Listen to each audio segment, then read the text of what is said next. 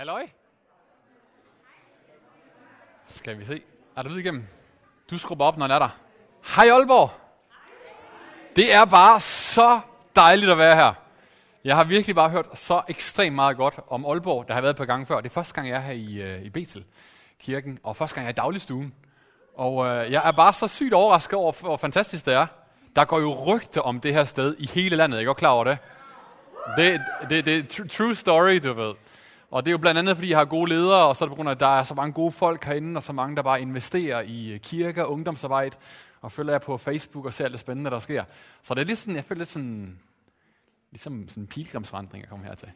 For det er lidt dyrt, uh, lidt sådan dyrbart at komme gående op, og så gå ind for, wow, det ser godt ud. Så dejligt at være her. Jeg hedder så Michael, og, øh, og så kender jeg jo så ikke halvdelen af jer, og I kender så ikke mig heller. Nogen måske lidt. Øh, så jeg tænkte bare, at man skal starte med at præsentere sig selv, du ved, så, man, så man lærer hinanden at kende, og så bagefter, så er det lidt bedre at høre efter, ikke også? Så, så tænker jeg, hvordan lærer man hinanden bedst at kende? Og der, jeg, jeg har fundet ud af, at når man kender hinandens forældre, så kender man hinanden, ikke også? Så jeg tænker, jeg, jeg starter bare lige ved at præsentere mine forældre. Så det er min mor, det der. Så, hun ville slå mig ihjel for det her, det ved jeg. Det var min mor, dengang hun var i ungdomsarbejdet. Øh, lige en sjov historie, min mor, hun kommer fra, sådan, fra København af, fra sådan en betonhedningefamilie. Og, øh, og min mormor, hun var øh, totalt festglad. Festede bare igennem hver fredag hver lørdag. Øh, og havde så alle børnene, du ved, og så om morgenen, så har man hovedpine, skal sove, øh, brænder den ud. Øh, og så var der sådan en kirke, der havde lavet sådan noget søndagsskole i nærheden. Og, og så, øh, så er der nogen, der inviteret med til søndagsskole. Har, har jeres børn lyst til at gå med til søndagsskole? Og min mormor, som var skilt af, hvad hun var, hun sagde, ja, bare er afsted med dem, du ved, og så kan hun sov ud derhjemme. Så min mor kom i en søndagsskole, og øh, synes, det var lidt underligt, det var sådan en kristen arbejde. Men hen ad vejen, så oplevede hun Jesus og blev kristen. Øh, ja, det var så dengang verden så sådan der ud. Øh, så er der det her, det er min far. Han vil så også slå mig ihjel for det her. Den er, den er hængende på mit kontor, øh, eller det havde jeg i hvert fald, jeg har taget den ned. Den hedder, jeg kalder den, ånden er villig, men kødet er svagt. øhm, det var en kristen vidighed. Og øh, min far blev smidt ud af en efterskole, da han var 14 år gammel, fordi han kyssede for meget på de grønlandske piger. Og øh, så fordi han ikke turde sige det til hans strenge mor, så, så, så lavede han en kopi af hendes underskrift og tog i militæret som 15-årig. Så de vidste ikke, at han var taget i militæret øh, med en fake underskrift. Øh, og så sejlede han rundt en to-tre år, du ved, lagde til i København og mødte en gade prædikant et eller andet tilfældigt sted på Trøje, der sagde, hej, har du hørt om Jesus? Øh, nej. Vil du, høre, vil du høre om ham? Og noget, nej. Nå, jamen, øh, vil han gratis kop kaffe? Jo. Øh, så det gjorde han, fik en gratis kop kaffe og, og hørte om Jesus, og blev så også kristen. Og så kom de så i ungdomsgruppe sammen, og, og så blev de forelsket et eller andet med, at han synes hun havde fine ben eller sådan noget. Jeg har ikke helt forstået det nu. Det er altid lidt akavet, at ens forældre har været, været forelsket, ikke også? Så, så det er min mor og min far. Så er de sådan en nyfrelst, der ikke vidste noget som helst om kristendommen. Og så er der nogen, der synes, at de var lidt for bøvet inde i kirken. Øh, så de sendte dem på højskole. Øh, og det er den samme højskole, som jeg arbejder for nu. Wow! Og vil du høre noget vildt? Jeg blev født tre måneder efter, de var færdige på højskolen. Det er nemlig rigtigt. Så når, så når min mor faktisk siger, vil du se, hvilket værelse vi boede på? Nej, det vil jeg ikke. Det vil jeg faktisk rigtig godt glemme alt om. Så, øh, men det kan være, du vil se promovideoen fra højskolen i stedet for. Den har vi lige, øh, den kom ud her for et par måneder siden. Er det okay? Det skal man gøre. Altid før de gode film, så er der trailer, ikke også? Så nu kommer traileren, eller reklamerne. Hvis der er lyd på i hvert fald. Så. Så er det fedt. Så hvis du er færdig med gymnasiet, og du har brug for sådan en gap year, og der er mange ting, man kan lave på gap years, øh, min far sagde, du kan gøre, hvad du vil med dit liv, så længe du tager et år på bibelskole. Øh, og jeg sagde bare, nej far, jeg hørte dig prædike hele livet, det gider jeg simpelthen ikke. Øh, og så var jeg så på en sommerkonference, og så var jeg, jeg var inde på vej til at blive biokemiker og skulle studere og så videre. Og så nogle gange så møder man Gud, og så tænker man, ah, okay, jeg tager et år, du ved. All in Bibelen, et år, og så tilbage på studierne. Så det gjorde jeg så. Jeg tog et år på sådan en missionsskole i Norge, og så kom jeg aldrig tilbage igen. Så jeg var 14 år ude i Europa og fortalte mennesker om Jesus, og Tyskland og Italien og alle mulige steder. Så, øh, så det vil jeg bare faktisk sådan en advarsel. Lad være med at tage på sådan et kristent oplæg, du ved. Hvis du, har, hvis du har planer om at, sådan, at have en karriere og et almindeligt liv, og bo i et normalt hus, og have en fin bil, og bare leve sådan som alle de andre, du ved, så, så lad være med at give Gud en lillefinger. Det, det er simpelthen bare for farligt, ikke også? Så, så nu, nu er I advaret. Øh, nu, jeg skal vise jer den her slide her, fordi det hører med til reklamerne.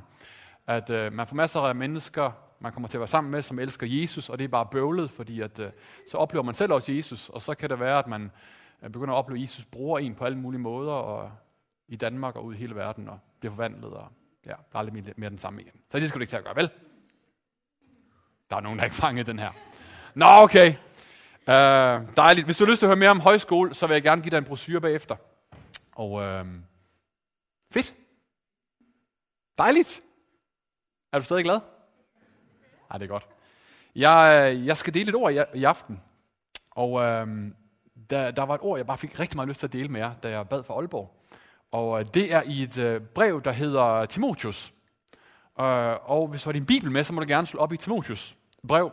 Og hvis du ikke aner, hvor Timotius er henne, så er det helt i orden. Jeg var faktisk 19 år gammel, før jeg fandt Timotius' brev. Første gang, der sagde Timotius, du ved, og så tænkte jeg bare, hvad for noget? Uh, og det er, fordi jeg aldrig er kommet så langt.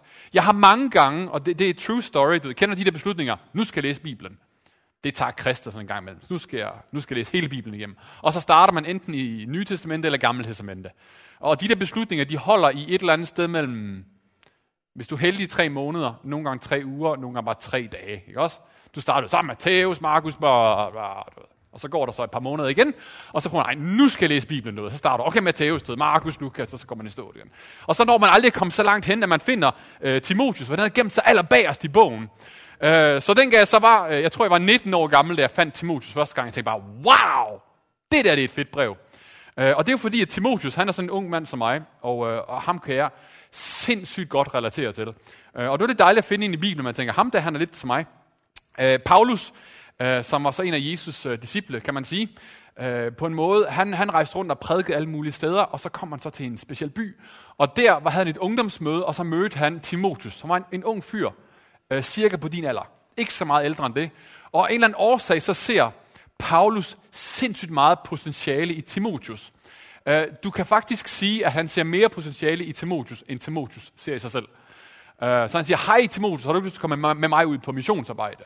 Og Timotius tænker, du ved, ah, hvad skidt da, det gør da meget sjovt. Så han, han tager, sig bare, tager med, og så begynder der bare at ske masser af spændende ting i hans liv. Øh, og med tiden, så bliver han sendt ud selv og skal lave øh, kirkearbejde, og nogle gange så var Paulus så ikke med øh, selv. Øh, og så ser man så de her breve, som Paulus skriver til Timotheus for at opmuntre ham øh, som var så datidens e-mails. Øh, og det er så sjovt at se, hvordan han hele tiden øh, opmuntrer Timotheus, og det virker som, at Timotheus han ikke helt stoler på sig selv. Og det ved ikke, om du kender den fornemmelse af, øh, at øh, hvis folk virkelig vidste, hvad der foregik på indersiden, øh, så ville de sikkert blive skuffet. Øh, hvis man ved, hvor mange kampe der er, hvor meget frø... Han virker faktisk nogle lidt bange. Og, og det er som flere gange, så siger Paulus, kom nu Timotius, du kan klare det her. Du, du er, du, du er, der, der sker et eller andet indvendigt. Gud han er større end din frygt. Du. Lad nu være med at holde tilbage. Du ved. Gå nu all in hele tiden. Øh, og det er sådan et tema, der kører gennem Timotius brevene. Og, øh, og et af de her vers, der så kommer om Timotius, det er det her vers i 1. Timotius, undskyld, 2. Timotius, kapitel 1 og vers 6. Der er lavet sådan en stor, fed øh, firkant om det. Det synes jeg, du skal tage at gøre også. Så står der, derfor påminder jeg dig om at lade den nådegave fra Gud, som du fik ved min håndspålæggelse, flamme op. For Gud har givet os en fej ånd, eller en frygtens ånd, står der på den engelske, men en ånd af kraft, en ånd af kærlighed og en ånd af besindighed. Så vågner vi op. Uh, et helt fantastisk vers. Det første et ord nådegave, hvis du ikke er sådan vant til at komme i kirke, så er det sådan et ord, man ikke øh, helt forstår. Øh, det er, når Gud han har lagt noget helt unikt ned i dit hjerte. Der er en eller anden gudgiven gave, og han, der står, at Gud han giver forskellige gaver til forskellige mennesker, og rammer masser af forskellige gaver op. Og du ved sikkert selv, eller det ved du måske ikke, hvad din gave er. Nogle gange så er det nemmere at kende, genkende andres gaver. Har du lagt mærke til det? Man tænker, åh, de er så gode til det, og de er så gode til det, og jeg er ikke god til noget som helst. Øh, og der er det godt at se nogle gange sine venner i øjnene og sige, hvad synes du egentlig, jeg er god til? Og så nævner de alle mulige ting, som du tænker, nå ja, det er da helt normalt. Øh, og, og det er ikke nødvendigvis, det er det. Det er fordi, der, der, der, er en, der er en gavelægning, og der er noget, Gud han har lagt ned i dig. Det kan måske være noget overnaturligt, der, der kan virke igennem dig. Eller nogle ting, der bare falder helt vildt let for dig, som ikke falder let for andre. Uh, jeg vil gerne fortælle en, en historie om en, der hedder Anne-Louise Hubert, som jeg mødte i Norge. Hun er lige færdig med gymnasiet. Hun er spinket og sparet sammen gennem hele hendes gymnasietid, fordi at hun skulle ud og opleve verden, inden hun skulle videre på universitetet. Uh, og hendes definition af at opleve verden, hun vil gerne til Israel, for det har hun læst masser om. Så vil hun gerne se det fattigste sted på jorden, eller andet sted i Afrika, og så det rigeste sted på jorden, et eller andet sted i USA. Så hun har sparet alle pengene sammen, hun har fået købt flybilletterne, og så efter hun var færdig med dimensionsfest og hurra, og nu er jeg gymnasieelev, så flyver hun så til Israel. Lander i Jerusalem og går rundt og tager billeder og selfie og alle mulige ting. Jeg synes, det er meget, meget spændende, hvad det sidder, hvor Jesus har været, og hvor der er krig og busser, der eksploderer osv. Uh, øh, og når så har været der i de her 3-4-5 uger, så siger hun, godt, nu skal jeg videre, og så flyver hun så til et land i Afrika og lander så i en sindssyg fattig landsby. Og tænker okay, nu er jeg så her. Så ser man sig så omkring, og det er psykofattigt. Tænk sig folk, der bor i lærhytter, og, og man tænker, det er man taknemmelig over livet. Men så mens hun har hendes ophold i Afrika, så sker der pludselig det, at, hun, at øjnene åbner, så hun ser, hvad det der foregår omkring mig. Hun ser masser af børn, der render rundt med store maver. Og det er ikke, fordi de har spist masser af mad. Det er, fordi de ikke har fået nok mad. Så får man mavesygdom, og mavene puster sig op. Og så, og så pludselig så er det et eller andet, der sådan kribler og tænker, det er jo ikke, øh, det er ikke okay det her. Ikke bare på grund af at være sultne. Så hun render over, du ved, til Rema 1000, eller hvad det nu hedder, der i Afrika. Øh, Øh, og så køber hun masser af mad ind og går tilbage og laver ris og giver børnene mad. Og, det gør hun så indtil hun kan mærke, så nu er der lidt sådan lavvand i budgettet. Nu, nu når vi der til sidst på ugen. Øh, og de er jo i lommepengene til min rejse. Og hvad gør man så, når man ikke har nok penge? Så ringer man til mor og far. Så hun ringer hjem. Hej mor, jeg, der er nogle børn her, der er sultne. Kan du ikke lige uh, swipe nogle penge over her? Uh, så, så overførende pengene med Western Transfer, så begynder hun sådan handle ind, du ved. Og så når hun så er ved at være færdig med hendes tre uger i Afrika og skal videre til USA, så kan man mærke, ej, det, det går simpelthen ikke. Den her landsby har brug for mig. Så en 19-årig gammel pige tænker, ringer til mor og siger, mor, jeg bliver lige her lidt længere. Jeg ved ikke lige, hvordan din mor ville have reageret på det her. Øh, men, men præcis sådan reagerede hendes mor så. Hvad, hvad skal du gøre? Det ved jeg ikke, jeg må bare gøre et eller andet. Så hun bliver bare i byen, øh, får, får penge sendt ned, og forældrene siger, vi kan ikke blive ved med at sende dig penge. Nå, men hvad skal vi så gøre? Så hun begynder at spørge de lokale folk. Jamen, øh, hvorfor er der ikke mad her? Jo, men det er, der er ikke, der er ikke, der er ikke nok vand, og alting det der er tørke. Jamen, jeg har set på Google, at der er masser af vand her. Jamen, det er fordi alt vandet kommer én gang. Så regner det helt vildt sindssygt en måneds tid, og så stopper det. Så siger jeg, jamen, opfanger I så ikke vandet, mens det regner? Nej, det har jeg ikke tænkt på. Så hun ringer hjem til hendes lokale præst og siger, øh, undskyld, øh, kan, kan I ikke lige tage en kollekt sammen i kirken, og så jeg, jeg skal sponsorere en gravko her. Øh, og det siger præsten, det synes han er en god idé. Så hun, øh, de tager en kollekt sammen om søndagen, de kører en graveko igennem, laver sådan en stor, ikke hul, eller hvad kalder man det? Et eller andet. Du fanger billedet, ikke også? Lægger plastik på, og så næste gang der er regntid, så bliver det fyldt op, og så øh, starter hun en mango-plantage. Jeg ved ikke, hvor, hvor langt du kommer. Du spiller måske sådan, hvad hedder, Farm Fun, eller øh, Candy Crush, eller hvad hedder de der... Der er en af dem, der, der handler om, som man skal bygge farme, ikke også? Farmville, ja. Jeg har ikke prøvet den, kan du høre. Jeg er lidt amatør. Jeg kan vide, det sådan med svær, ikke også? Men altså, hun går sådan all in Farmville, du ved. Vi bygger bare en mangoplantage, du ved. Så hun bliver hængende der. Og hvad gør hun så? Hun tænker, vi er masser med alle de der fattige... Så fandt ud, at der er masser af fattige, der er i prostitution. Jamen, det, det er jo ikke så godt for jer. Mm, kan I ikke lave noget? Jo, de kan godt finde ud af sådan, at lave sådan nogle, nogle tasker. Og så siger hun, hold fast, det er en grim taske, den der. Kan I ikke lave noget, der er pænere? Der er ikke en eneste nordmand, der gider købe sådan en taske der. Så siger hvad, hvad, hvad vil nordmanden gerne købe, købe? Så hun tegner sådan, den skal cirka se sådan der ud, du ved. Og så, så får hun, det kan vi godt, så flere de et par stykker af dem. Hun sender dem så til Norge, til, hun sender dem i Norge til et damemagasin. Og damemagasinet siger, hold fast, det, det bliver årets taske. Så hun startede en taskefabrik. 19 år gammel. Mango Farm, taskefabrik. Og så siger der skal jo håb for fremtiden. This is a true story. Jeg har et billede, men du tror ikke på det her. Det er det billede fra NRK. Um, øhm, eller fra, fra, fra Dag, bare hun, hun kommer i aviserne på alt det her. Nogle af hendes venner, de blev så gift, og de siger, hvad, hvad kan vi gøre? Hvad, hvad har de brug for dernede? Vi har hørt, du er blevet dernede. Jamen, de har vel brug for en skole eller sådan noget. Godt. Alle, vi skal have bryllupsgave, det går til den skole. Så de fik sendt masser af penge dernede. Hun har bygget en skole, der er opkaldt efter hende, du ved. Det er ret vildt at have en skole opkaldt efter sig selv, når man er 20 år gammel.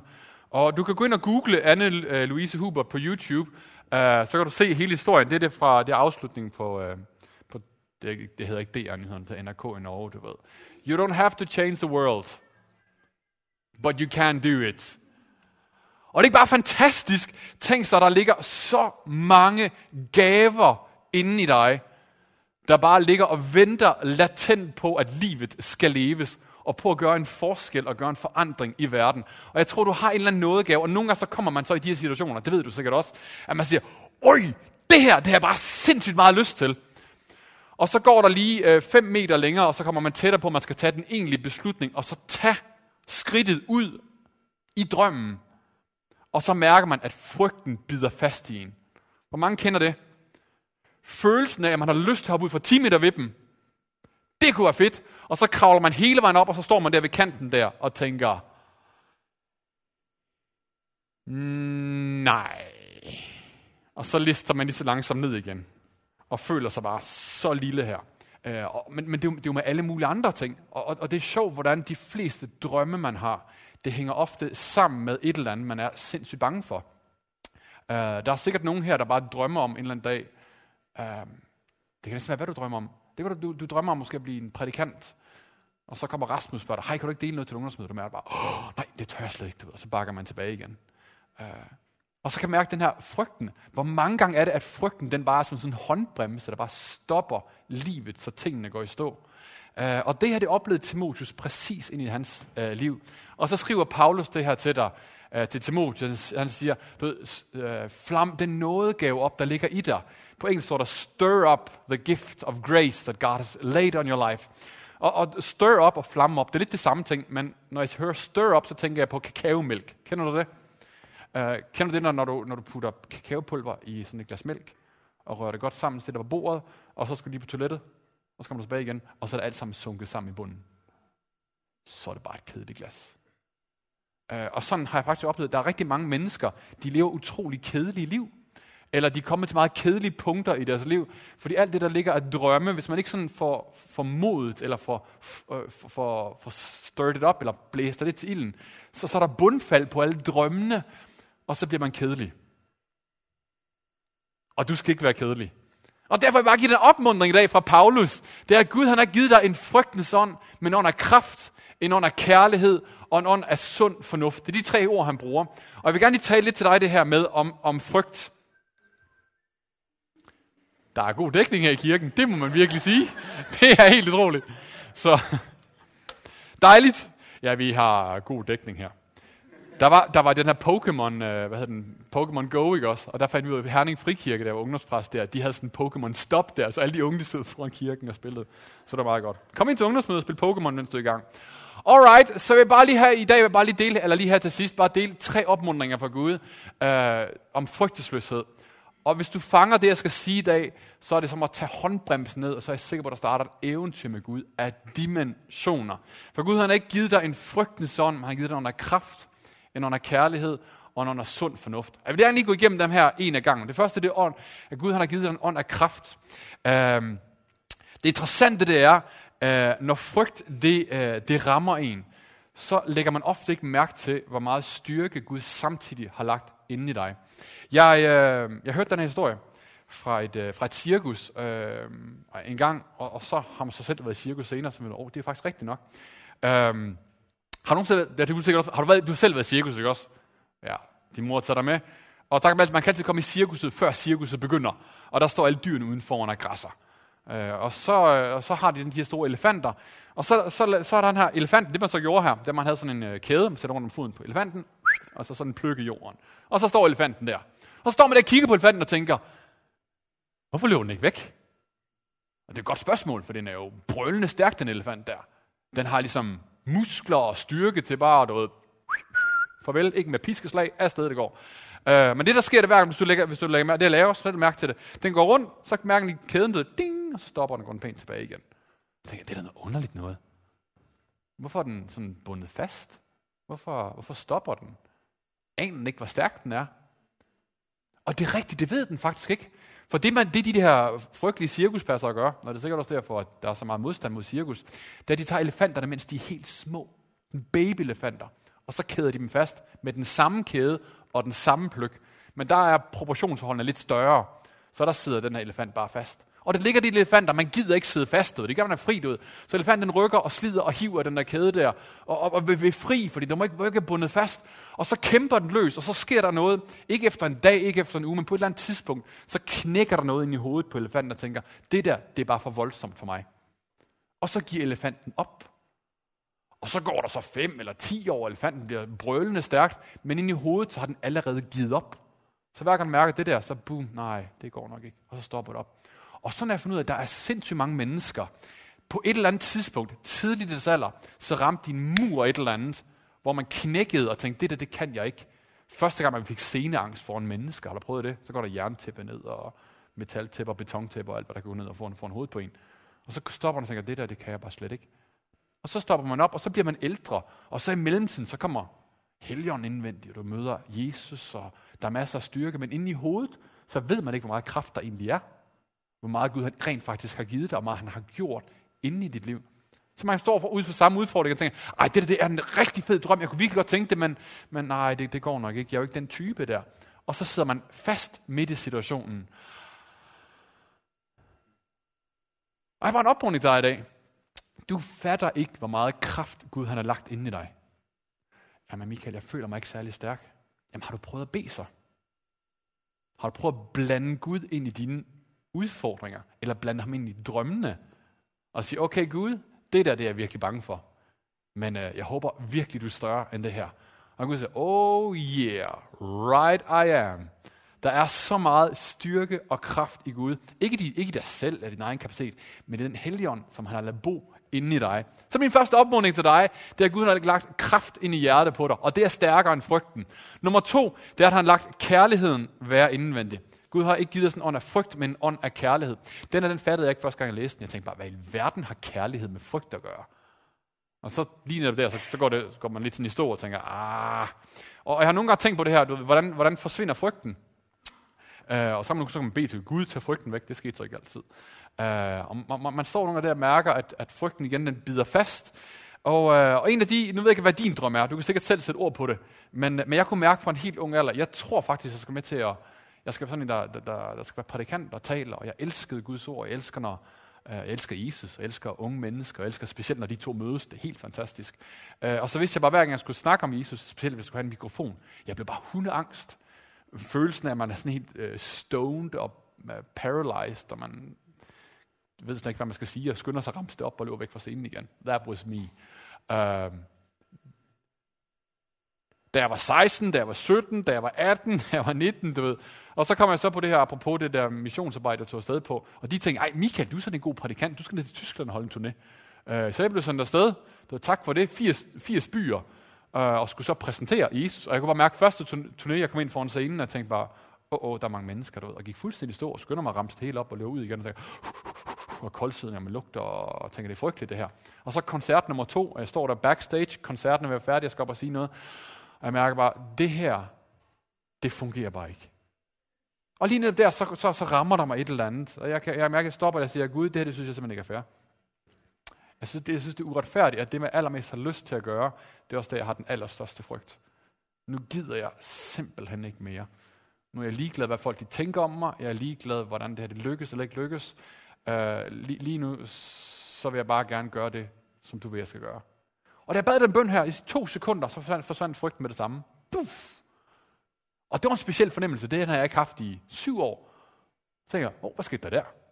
Og så var jeg ind der i, mm, øh, det var i Nordhamburg, og ser ud på, der var cirka 200 unge mennesker til stede, og tænkte bare, wow, der er ingen sceneangst her.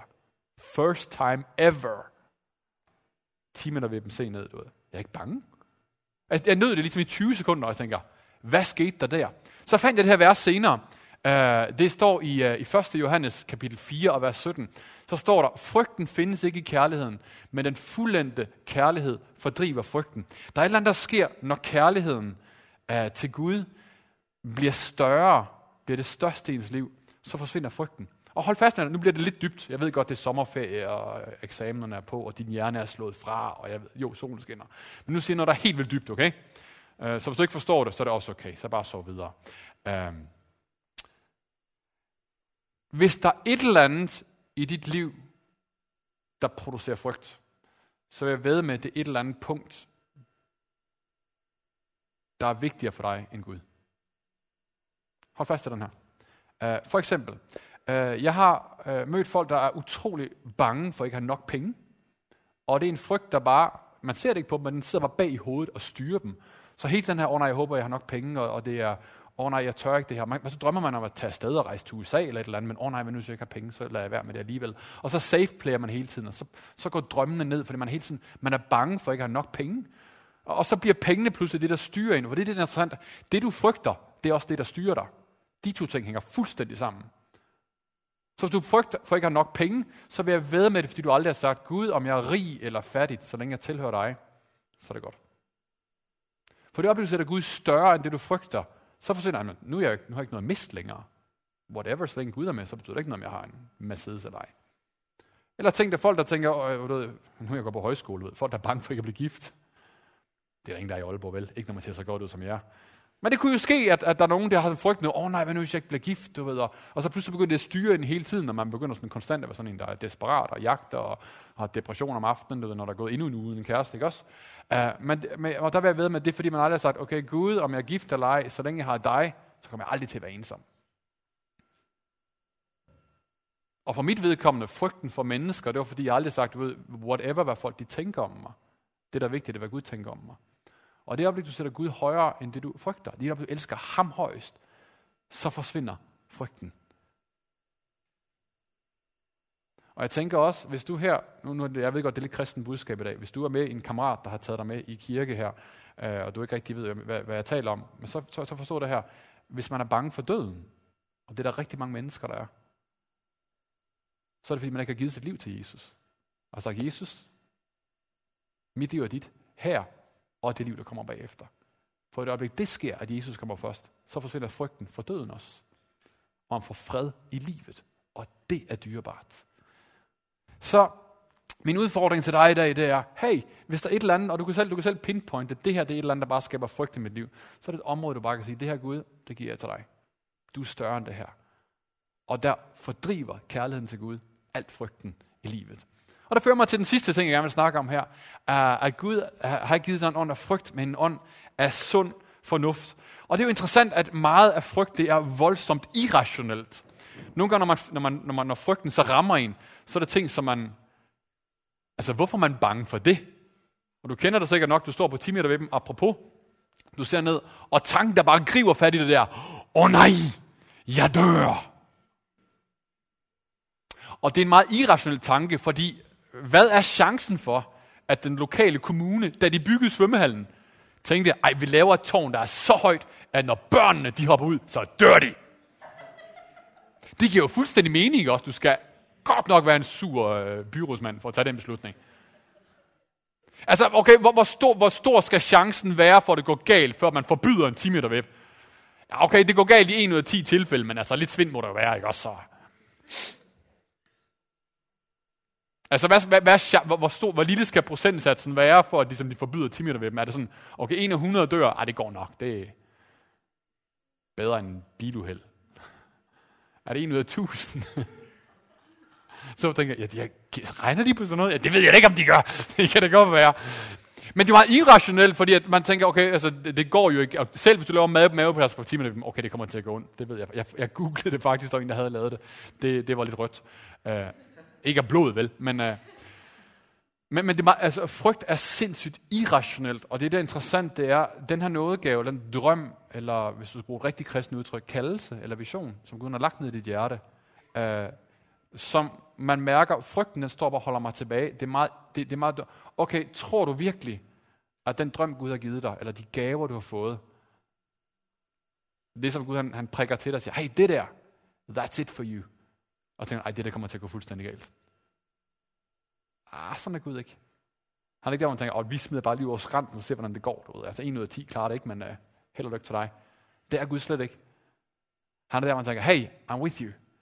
Og han kommer med sund fornuft og tænker, ved du, det her det kommer du til at lære sindssygt meget af. Ved du hvad, livet med Jesus, det er aldrig totalt safe.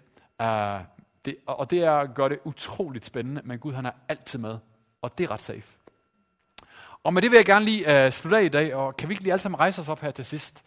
Um, for jeg ved lige nu, så er vi i slutningen af året, og det er det interessante, at jeg har fundet ud af, at alle mennesker, lige meget hvilken, uh, hvilket sted på, uh, på udviklingskurven de er, uh, de er på, hvilken alder de er i, så er det en specielt, der sker, når man nærmer sig sommeren. Man afslutter et kapitel, og man starter et nyt kapitel. Uh, I januar, uh, nej, i august, september, oktober, så kører det bare derud af. Så er der nogle nytårsforsæt omkring januar, hvordan det skal gøre livet bedre. Men når det kommer til sommeren, så der er folk, der tænker, okay, hvor er det, jeg er, og hvor er det, jeg skal hen? Og det ved jeg er helt sikkert for dig, om du står der, du er lige færdig med en eksamen, eller du, du er lige færdig med en uddannelse, eller nu sker der nyt. Der, der er nogle års ting der, der sker. Og lige netop der, der er det ofte, man oplever frygten allerstærkest. Fordi der kommer drømmen op, åh, oh, det kunne også være fedt. Eller drømme, du måske har haft i februar, marts og april. Jeg godt tænke mig at gøre det her, eller jeg tror, jeg skal gøre det, eller jeg skal tage chancen, eller måske endda du mærker ting, som Gud har lagt ned i hjertet, der, der, der kilder lidt indvendigt. Og så kommer man så der til, til nu skal beslutningerne tages. Og lige der så griber frygten fat. Åh oh, nej, hvad nu hvis der ikke er nok penge? Åh oh, nej, hvad nu hvis det er galt? Hvad nu hvis det kikser? Hvad hvis det, hvad hvis det ikke går? Og der er der bare rigtig mange, der bakker tilbage og tager en safe beslutning. Og min opfordring til dig i dag, det er bare, hey, Gud han er med i det her. De ting, som Jesus han har talt til dit hjerte om, han har prikket til dig, eller skrevet dig ind, de ting, der banker indvendigt, kommer til at kræve en ordentlig mængde portion mod at gennemføre det. Men på den anden side af det mod, så er der ofte mennesker, der bliver forvandlet. Om det bliver som en Anne-Louise Hubert, eller who knows, jeg ved ikke, hvad din drøm er, men jeg ved alt, hvad Gud han prikker til mennesker om, det er ting, der på sigt kommer til at gøre en voldsom, stor forandring for andre mennesker. Så vi gør det her til sidst i aften. Uh, har du ikke lyst til bare at lukke øjnene der, hvor du står? Uh, og så vil jeg gerne bede for dig. Uh, hvis det her budskab har været et budskab for dig, og du kan mærke, hey, der har været et eller andet her, uh, som gløder dig, som er langsomt med at flamme ud, og nogle drømme, du, der, der, de begynder langsomt at snige sig op på hylden, når du tænker, det var måske ikke for mig alligevel, eller det er det, det ture, jeg, du kan mærke, at frygten har ligesom bidt fast. Håndbremsen er trukket, og tingene er gået lidt i stå. Uh, vil du så ikke bare lige række hånden op der, hvor du står nu? Så vil jeg gerne bede for dig specielt. Tak for det, Jesus. Tak for det, Jesus. Jesus, tak for hver eneste hånd, der, der er løftet nu, Jesus. Du ser virkelig mennesker, Jesus. Du ser virkelig drømme, Jesus. Du ser virkelig visioner, der er lagt ind. Du ser der, hvor du har prikket til ting og sagt, det her det er vejen frem. Uh, du ved også, hvor virkelig frygten kan være. Jesus, tak for alle de gange, hvor du træder ind i historien, og det første, du siger, det er frygt ikke. Tak fordi du er den, der fjerner frygten. Du fordriver den, Jesus. Tak fordi du giver mod. Tak fordi du lader os se verden, ikke med vores egne øjne, men med dine øjne. Ser den med din kraft og din kapacitet og din kærlighed, Jesus. Ser den med din visdom, Jesus. Og tak for lænker, der bliver brudt i dag, Jesus. Tak fordi du sætter folk fri fra frygt. Frygt for at fejle. Frygt for at lykkes. Frygt for, at tingene går galt. Frygt for ikke at kunne magte tingene, hvis det går vel. Tak for det, Jesus. Tak, du lader os løfte vores øjne på det, som du har. På den retning, du har peget ud for os, Jesus. Tak for det. Tak for mod. Lige nu, Jesus. Tak, for du flammer drømmene op, Jesus. Flammer nådegaver op, Jesus. Sætter folk fri. I dit navn, Jesus. Tak for det, Jesus. Tak for det, Jesus. Tak for det, god Jesus. Tak for du virkelig og tak for, at du virkelig gør forskel i vores liv. Tak for det. Tak for det. Mens vi alle sammen har øjnene lukket, om et øjeblik, så vil jeg gerne bede for dig, som rækker hånden op. Så vil der være mulighed for det nede bagved. Uh, hvis du har lyst til at sætte ord på tingene, vi skal bede for noget specifikt, så er der et forbundsteam, der gerne vil bede for dig og din situation.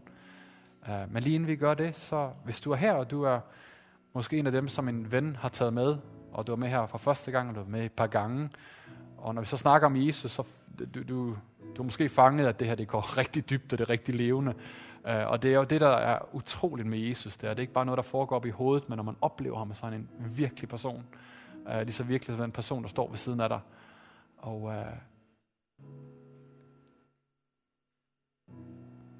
og det er utroligt med Gud, det er, at han bare elsker hver eneste person. Han elsker dig så højt. Han ønsker at lære dig at kende. Bibelen taler om det her med, at alt hvad vi gør galt, vores synd, når vi messer op, når vi gør egoistiske ting, når vi handler mod det, vi ved, der er rigtigt, øh, så skaber det en distance fra Gud. Det skiller os ad fra Gud. Øh, det er også derfor, man nogle gange oplever Gud. Folk siger, hvor, hvor er Gud henne? Hvad, hvis han bare er der, kan han så ikke møde op? Jo, han har mødt op. Han er ret tæt på, men man er adskilt. Ligesom hvis du, det ved du sikkert også selv, hvis du har en ven, som du har øh, gjort noget mod, du ikke skulle gøre, så kan du også mærke, at der er sådan en, der er sådan en distance, der gør, at venskabet er ikke meget intimt længere. Der er et eller andet, der skal gøres op, for at venskabet kan fortsætte. Og sådan er det mellem mennesker og Gud. De ting, vi har gjort galt, de skaber en distance. Uh, Og nu er det en kirke, og du har sikkert, sikkert til masser af kors på kirker. Det er jo sådan det kristne logo. Uh, men det er langt mere end det. Det er det sted, hvor Jesus han døde.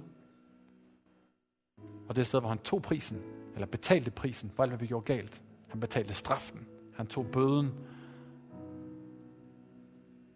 Og Bibelen siger, at enhver, der tror på ham, enhver, der siger ja til ham, kan han ret til at blive hans børn. Kan han ret til at få evigt liv. Et evigt liv, der begynder lige nu. Så jeg sagde det her til min en god veninde, jeg snakkede med. Så jeg, Gud han er kun én bøn borte. Så tæt han på. Det er den bøn, hvor man siger, okay Gud, jeg vil gerne lade dig at kende. Tilgiv mig for min søn. Tak for korset. Og hvis det er dig, der har lyst til at sige ja til Jesus i dag, her sidst på året, hvis du kan mærke, at noget, der har prikket til dig, måske under lovsang eller talen, uh, du vil gerne sige ja til Jesus i dag, og lære ham at kende. Så mens alle har lukket øjnene, vil du ikke række din hånd op der, hvor du står? Bare som et tegn mellem dig og Gud at sige, ja Jesus, jeg vil gerne lade dig at kende. Jeg vil gerne sige ja til dig. Jeg vil gerne følge dig. Tak for det, Jesus. Tak for det, Jesus. Tak for det, Jesus. Tak for det, Jesus. Jeg ser nogle hænder, der er løftet rundt omkring her. Kan vi ikke gøre det her? Vi beder en bøn sammen. Bibelen siger, hvis man siger, hvis man beder Gud om tilgivelse for det, man har gjort, og man siger, Jesus, jeg ønsker at følge dig, så i det øjeblik, så er det gamle forbi, og noget nyt bliver til. Så kan vi ikke gøre det, at vi bare beder en bøn sammen, så kan jeg måske bare lede an i bønden, og så kan vi måske alle bare bede sammen. Det kan være, at du har været kristen længe, så bare bed med. Det kan være, at det her det er din første gang, du beder det, så bare bed det for første gang med hele din hjerte. Så vi gør det? Ja, tak Jesus, fordi du lever. Tak Jesus, fordi du døde på korset for min skyld. Og tak Jesus, fordi du opstod igen. Og tak Jesus, fordi vi kan lære dig at kende.